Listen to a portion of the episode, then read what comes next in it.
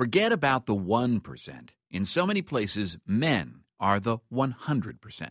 Every person on the board of the American Culinary Federation. Michael Ty, John Kinsella, Thomas Macrina, Every dean of Harvard Business School, MIT Sloan School of Management, University of Chicago Booth School of Business. Every winner of every award given out by the National Sportscasters and Sports Writers Association. Chris Schenkel, Chris Berman, Vin Scully, Jim Nantz. Every person on every U.S. banknote ever. The Board of Pandora. The executives of Foursquare, the Papal Conclave. The Board of Pandora. Finnegan, Yoni Brenner, John To break into that all male world and rise to the top involves having smarts, having spirit, and the ability to recognize some of your own mistakes. When my son was a newborn, I tried to do everything all at once. I was working from home. I had a treadmill in uh, my son's room, and I would be on the treadmill working out and trying to do email.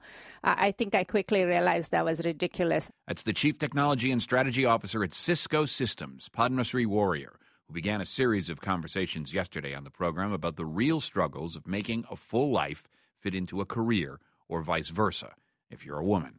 Our next guest in this series is Judy Woodruff, journalist, mother of three, host of the PBS NewsHour, wife in the Washington, D.C. media power couple of Woodruff and journalist husband Al Hunt.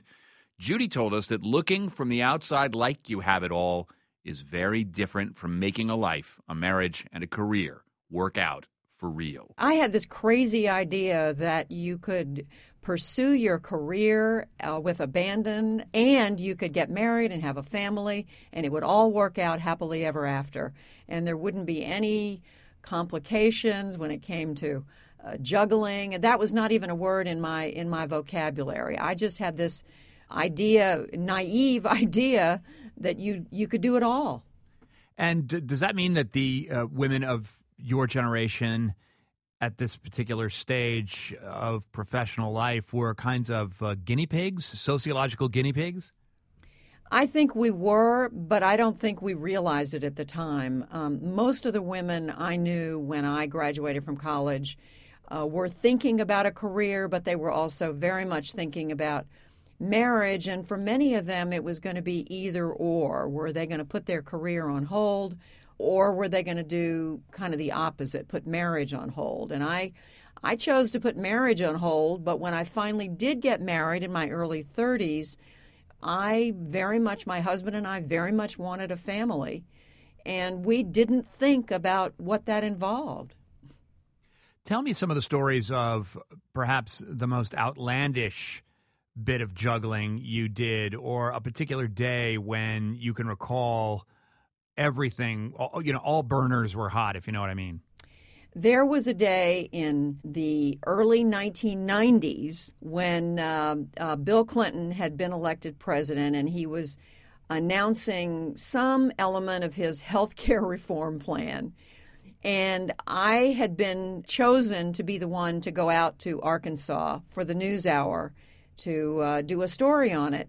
Well, meanwhile, my third grader had an overnight at a planetarium, and I had agreed to be a parent chaperone. So basically, what I did was I flew to Little Rock, did the reporting, flew back, got in just in time to join the crowd of the students, the teachers, and a few other parents. Slept on a, a pallet that night at the planetarium, got up the next morning, raced to, to the Baltimore airport, and flew back uh, to finish reporting on what what what Clinton was doing. and looking back on it now, do you think of that as abusive or heroic? I think it was crazy. I think it was crazy what I was trying to do. I think for the longest time I thought that you could give all of yourself to your career almost and give all of yourself to your children. And the point came when we had three kids, when it became abundantly clear to my husband and me that, that this just wasn't going to happen, that there were sacrifices that were being made. And I told myself for a long time that I was doing the best job I could uh, but I was always worrying at the same time. I was always feeling guilty.